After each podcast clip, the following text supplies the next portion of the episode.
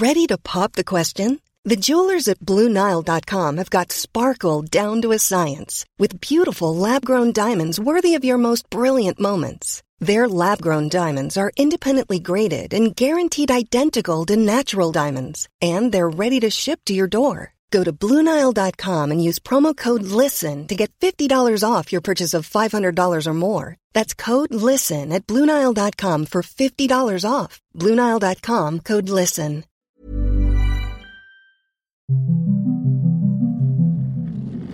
After the apocalypse, a pandemic survival story. Season 2, Episode 17 Change of Management.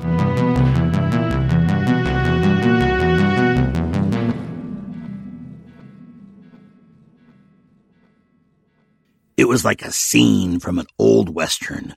Close ups of scarred faces, the smell of fear pheromones thick in the air. A momentary stillness of the confrontation was punctuated by the susurration of a dusty wind in the parking lot. Crows cried complaints from the trees. There was the brushing crinkle of clothes and shoe leather as the men shifted nervously. The mood was broken by Tasker, moaning, half mumbling, his confident swagger erased by the gun in his ear. Gone was the Renaissance man of industry. Gone was the rebuilder, the self appointed governor of uh, New Jerusalem. Here now was a man rendered incoherent by disbelief, as if all of his oratorial skills had been robbed from him along with the dreams of the future. No, no, no, Tasker moaned. Can I just kill this weak ass piece of shit? Carl asked in an aside to Harlan. Hold your horses, Harlan replied calmly. Just hold your horses, Carl. What took you so long anyhow? Had to stop and get my boot shine, Harlan said with a smile. Didn't want to show up for our date looking like a poor cousin. Tasker kept repeating, No, no, no, like something was broken in his brain. Carl shifted his grip on Tasker. Oh, for God's sake, I think he pissed himself. Michael, watching the two men talk and still shocked by Carl's turn, stepped forward with gun raised. What's going on here? What's the deal? Who the hell are you guys? Harlan raised one hand appealingly. Look, Mike, Carl says you're a solid soldier, so just calm yourself down, lower your weapon, and let's talk. Hold on. Just how do you two know each other? Well, Harlan started, glancing at Carl, who was still pointing a gun in Tasker's ear. Carl and me are old friends. We spent some time together as guests of the county before all this shit happened. Lucky for us, we ran into each other recently, and he told me about this lovely spot you have here, and we decided to take advantage of your hospitality. Michael's mind spun through scenarios. If he moved now, Tasker was a dead man. He knew what Carl was capable of. He could see the safety was off and Carl's finger was on the trigger. Carl had always been a barely controlled wild card. These were hard men behind Mr. Ratface. They had military weapons. They looked like ex-military or ex-cons or maybe a mix of both. His men, by comparison, were at best weekend warriors and turkey hunters. They didn't have automatic weapons, and he could tell they were terrified. He could certainly smell the fear coming off the kid behind him. They had the others flanked, but God only knew who'd get shot in the crossfire. His men didn't have his training. They wouldn't fire, move and cover like an organized force. They'd break and run, every man for himself. If there was a gunfight, it would be a bloodbath. He kicked himself for not training them better. Tasker hadn't thought it necessary, said it, gave the wrong message. He'd have to try to talk his way out of this one. Harlan shifted his body and raised his voice to encompass all the men in the standoff, not just Michael. Look, Mike, no one else needs to die here today. I give you my word that if you and your men put down your guns, nobody gets hurt. This is not an attack on you. This is a simple change in management. Michael was silent as he thought this over. There were no good options, but maybe in one scenario, he and his men lived to survive another day. Harlan noted Michael's hesitation and continued, making sure everyone heard him. Mike, no one needs to die for this buffoon. He gestured at Tasker. Clearly, he's not designed for this new world. He's living in the past. Look at him. He's weak and stupid. I guarantee this will be an upgrade in leadership, don't you think? You guarantee no one else gets hurt? Michael said, looking around. Scout's honor, Mike. Not even this useless piece of garbage. And anyone who wants to leave can leave. Just put down your guns and let's go get that breakfast. All right, but only to prevent further bloodshed. I don't trust you, and I'm keeping my gun Michael waved to the men on the roof and the men on the flanks. Put your guns on the ground and back away. Go back inside. It's all over. Michael holstered his pistol. Harlan smiled and walked forward towards the entrance, put his arm around Michael's shoulder, and said, So, you got any women here? Bill the dog growled low as they watched the scene at the door of the complex unfold from the overlook across the highway. The old man's legs had eventually recovered functionality as they scrambled back across the road, into the tree line, and up the hill from where Mags had come. Bill hadn't strayed more than a foot from the old man since they had been reunited. He wasn't about to let this troublesome ward out of his sight again. The old man sat on the ground and reached out to grab his feet, holding the stretch and feeling the discomfort in his hamstrings. That's it, he thought. Enough trusting people and working with people. It didn't pay. It just got me in trouble. The only one I can trust is me, and that's who I'm going to focus on from this point forward. I never thought I would survive in this world, and I certainly didn't want to get tied up in the insanity of these others. Bill pushed his big head between the old man's legs and into his face. The old man released his grip on his toes and fell backwards.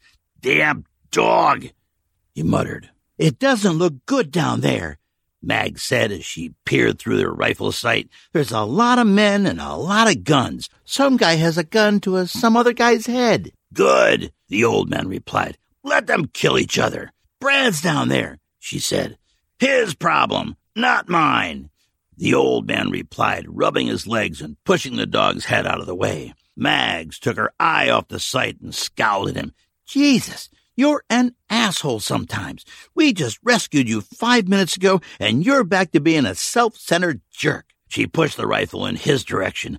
Just take a look and tell me what's going on. The old man was chagrined because she had just rescued him. He reluctantly took the rifle and squinted through the scope. The guy with the gun to his head is Tasker, the leader. Dumb shit. Way too full of himself. All talk and no action. The guy holding the gun to his head is Carl, a real piece of work. He's a dirtbag that treated me to the golden shower. Makes sense that he was a Benedict Arnold. I don't know the guys in the Humvees, but it looks like Carl does. What do you think is going on?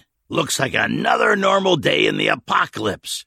Carl sold them out, and that DC has new people in charge. He stated flatly and handed her rifle back to her. Any thoughts on what we should do? Yeah, we should get the hell out of here. What about Brad? The old man shrugged. He's a big boy. He's not my problem. Mag scowled again at the old man and then looked back through the rifle.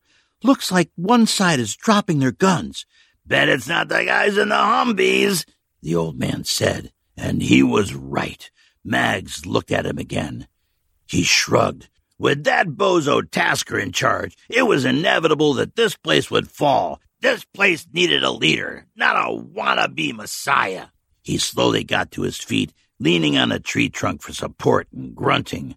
Go back to your kids, Mags. I'm going to run an errand with Bill. Mags looked at him suspiciously. She hadn't been able to read this man from the start. He helped rescue them from the king, but really, the woman had been the driving force behind that. He'd showed some courage at the bridge. He'd lost people, but she always sensed a distance between those hard eyes, like there was something missing, some dark void in him that she couldn't see or comprehend. She had the distinct feeling that he was leaving for good. When will you be back at the school? she asked pointedly, rolling the question she really wanted to ask into another, less direct question. Christ, this woman is a civic minded nest maker, the old man thought. Just tell her what she wants to hear. I'll be right behind you, he said. I have to get my stuff. I hid it in the warehouse. All right, she said, trying to turn the tense moment into a joke. If you can't make it, just make sure Bill comes back. The kids love him. Everyone loves Bill, the old man agreed, tussling the big dog's head. Mags hoisted her pack inside. See you for dinner.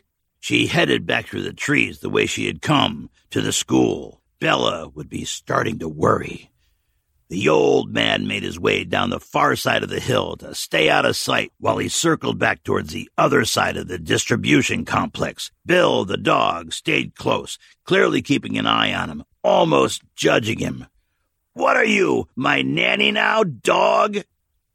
The dog looked at the old man as he trotted. His brown, intelligent eyes were focused on the old man's face, looking like he understood exactly what was being said.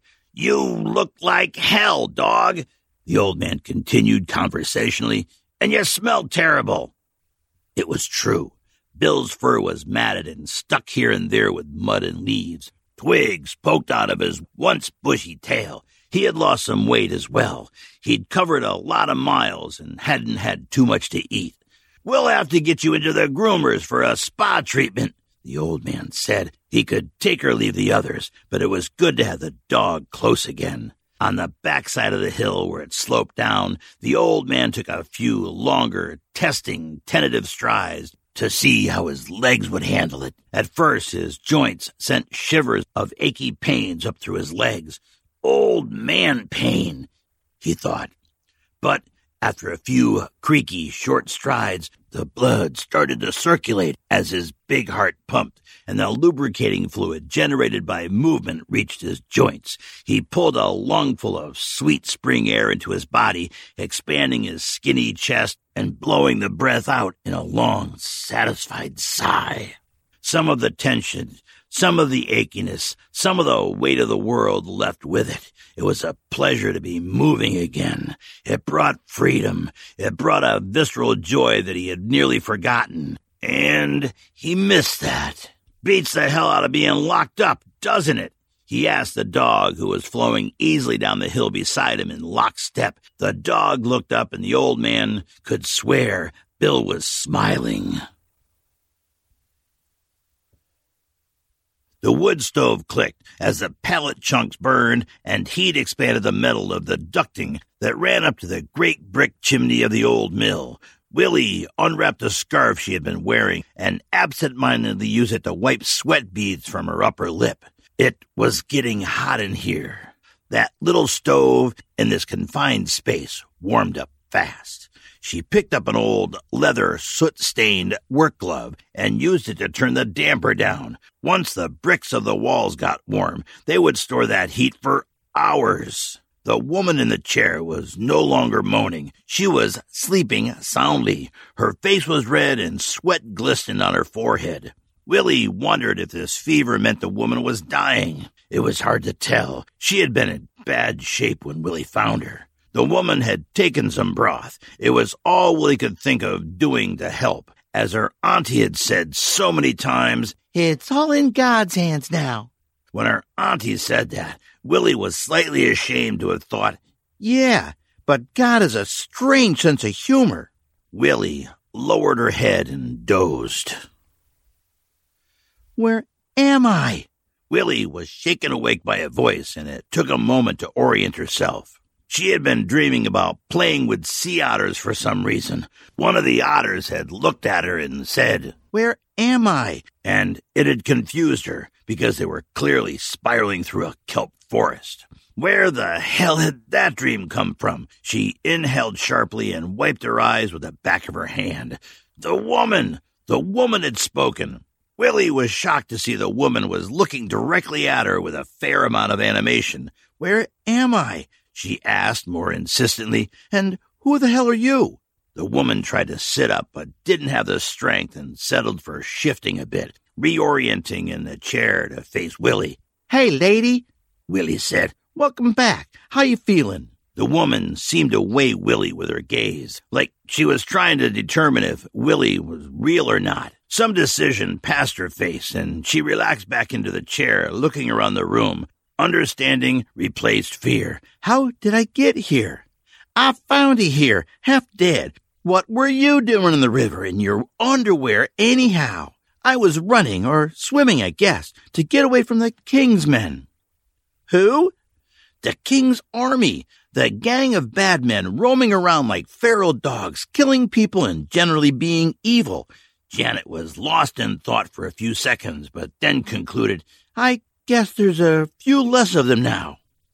Oh, those dudes. Yeah, they came through here a while back. I stayed out of their way. I've seen gangs like them before. Nothing but trouble, burning the world down. Silence hung in the room between them like a thick, warm blanket. Want some more soup? Please, I can use the calories. Willie picked up the old percolator with a soot stained glove and poured some broth into the mug. Start with this, it'll warm you up. Then we'll get you some solid food. Willie realized she was sounding just like her auntie. Thanks, Janet said, taking the proffered mug, blowing the steam from it, slurping some, and wincing. Take it easy, lady. Willie cautioned. You've been through a rough patch. Janet. What? Janet. My name is Janet. Nice to meet you, Janet. Take it slow. I think you came close to dying just now. Janet thought about that. I guess I'm not meant to die just yet. Who were you talking to? Willie asked. You were having a conversation with someone while I was trying to warm you up. Janet scowled. My mom. I was talking to my mom. What? A ghost. I was talking to a ghost. I guess we're all talking to ghosts now. Janet had a thought intrude into her brain, uninvited, and decided to share it with this girl. In this brick room that smelled warm and safe, almost homey. It felt safer than any place she'd been in the last few months. You know the word ghost is an old word, as old as the oldest language. Willie nodded. Janet took this as interest, or at least permission. She was somehow relieved to be sharing with another human in this safe pace, to be connecting.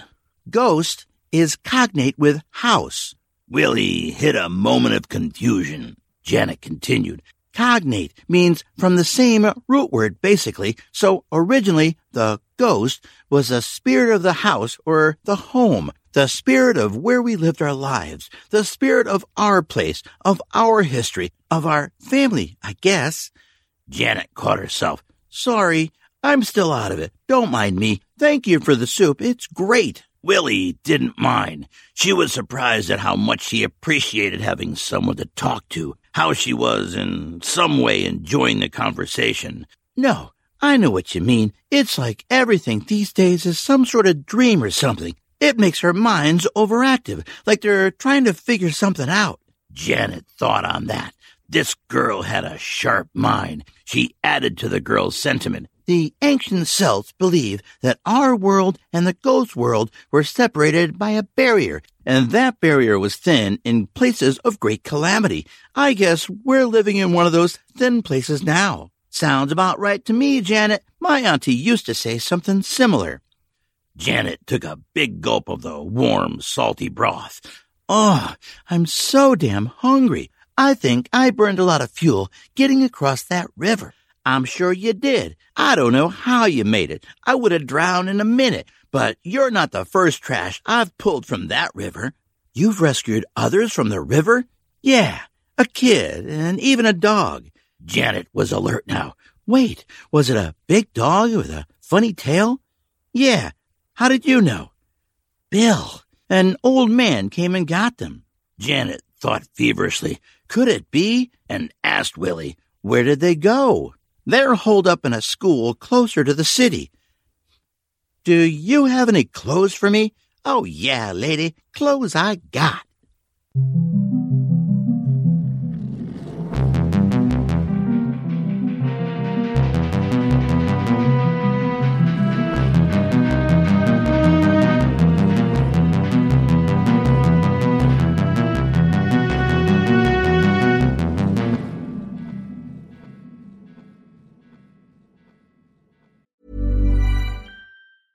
Ryan Reynolds here from Mint Mobile. With the price of just about everything going up during inflation, we thought we'd bring our prices down. So to help us, we brought in a reverse auctioneer, which is apparently a thing. Mint Mobile unlimited premium wireless. Have to get 30, 30, bit to get 30, bit to get 20, 20, 20, bit to get 20, 20, bit to get 15, 15, 15, 15 just 15 bucks a month. So, Give it a try at mintmobile.com slash switch. $45 upfront for three months plus taxes and fees. Promo rate for new customers for limited time. Unlimited more than 40 gigabytes per month. Slows. Full terms at mintmobile.com. Millions of people have lost weight with personalized plans from Noom, like Evan, who can't stand salads and still lost 50 pounds. salads generally for most people are the easy button, right? For me, that wasn't an option. I never really was a salad guy. That's just not who I am. But Noom worked for me. Get your personalized plan today at Noom.com. Real Noom user compensated to provide their story. In four weeks, the typical Noom user can expect to lose one to two pounds per week. Individual results may vary. Greetings, my survivor friends. How are we all doing in this weird and wonderful apocalypse? So, I was reading some of the iTunes and Audible reviews. Thank you for those, by the way. And there was one person who was grumbling about having to listen through these outros. So, you know, you don't have to, right? Here's your simple solution, my friends. As soon as you hear Robert's narration stop and the outro music play, you could hit the skip to the end button, and you're not going to miss anything except a commercial for Acast and my rambling. So feel free, I won't be offended. For you time travelers, today is April 15th, 2022. This weekend, it's Easter, it's Passover, and Monday is Patriots' Day local holiday, which means it's the Boston Marathon. And I have run 21 of those Boston Marathons since 1998, but this year old age and injury conspired to put me on the sidelines. Oh well. It's a rite of spring, though. I love it. We've gotten back to traveling, my real job. I've gotten back to traveling. And I've made several trips to Dallas. I was in St. Louis a couple weeks ago. I was in Grand Rapids this week and it's really great to get out and see people in the flesh. You forget how much you miss it. It's really something, and I'm happy about it. And you might think that traveling would interfere with my writing, but it's just the opposite. I get a ton of work done on airplanes where I'm free from distractions, and it gives me reading time as well. I think I told you last time that I finished Heinlein's Friday, just like Stranger in a Strange Land, Friday doesn't age well. It's just more of that sophomoric sexual freedom trope that he puts so much of into these later stories. And at the time, it may have been liberating, or at least libertine, but in 2022, it's just super distracting. I also read a biography of Chester A. Arthur. In that book, like Arthur's presidency was unremarkable. Uh, a note here this is the first time I've had an opportunity to hyperlink to a White House site. Yeah, whitehouse.org. And I hope the Secret Service doesn't show up. More appropriately, I read the second book in Nick Sansbury Smith's Helldivers series. A lot of you probably know this series. Nick is an indie author who pumps out apocalypse stories on Kindle and Audible that are engaging. I mean, it's not Tolstoy or even Steinbeck, but it will keep you entertained. The writing is solid, the characters are good, and the action keeps on moving. And I'm going to get Nick on for an interview at the end of the season to fill up the dead space between seasons. But I would recommend his series, either the old Orb series or the Helldivers series. I haven't listened, but I'm sure they're good on Audible as well. Another thing I've found for you folks who can't get enough audio content is the Dust podcast. I talked before about the Dust channel on YouTube where they have great short sci fi bits, but they also have an audio podcast, which is really good. The season I just listened through was built around a common premise of a flight from Japan to SFO that goes through a time bubble and lands 20 years in the future. And each story starts with that premise, sort of like The Illustrated Man all tied together quite good. And we have a winner in our Read a Story into Audio contest. Our panel of judges unanimously picked the entry from our apocalyptic friend Makeshift, aka Mike Darling, which makes sense because he's a professional. He probably is violating his union contract by even doing this. And I'll put the clip here. This is Mike Darling. The bathroom fan screamed a tired airplane sound that was entirely out of place for the lack of airflow it produced, but suitable for the dismal nature of this roadside motel. He wiped blood from his face with a gift shop t shirt and looked into the hollow, soulless pits where his eyes should have been. Pretty good, huh? No guarantees, but I'm going to try. I'm going to try. And, I, and I'm saying this because I always do this thing where I commit to more than I could actually do. that I have to apologize. So I'm going to try to create a I don't know four to six episode arc around this universe and stick it into the hole between seasons. To this end, I need to write it, and to write it, I need to figure out what this universe is about. I experimented with creating a survey online to get your input as to just what this bloody guy is doing in the motel bathroom and I posted the survey link to the six people on my mailing list and into the Facebook group, and two people opened it. No one filled it out, which is cool. I'm not at all hurt. I just figured it'd be fun to hear what you thought, get your ideas. I'll put the link to the survey and the mailing list in the show notes. Uh, if you just want to give me some input some other way, that's great as well. Uh, by the way, every author, book, podcast, everything that I mention here is hyperlinked in these posts.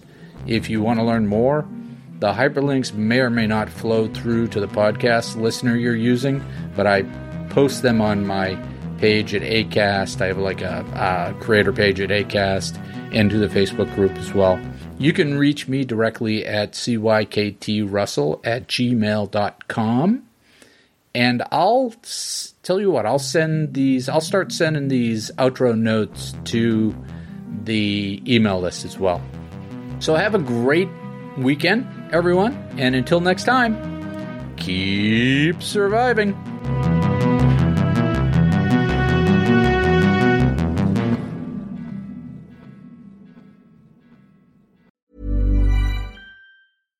Hey, it's Paige DeSorbo from Giggly Squad. High quality fashion without the price tag. Say hello to Quince.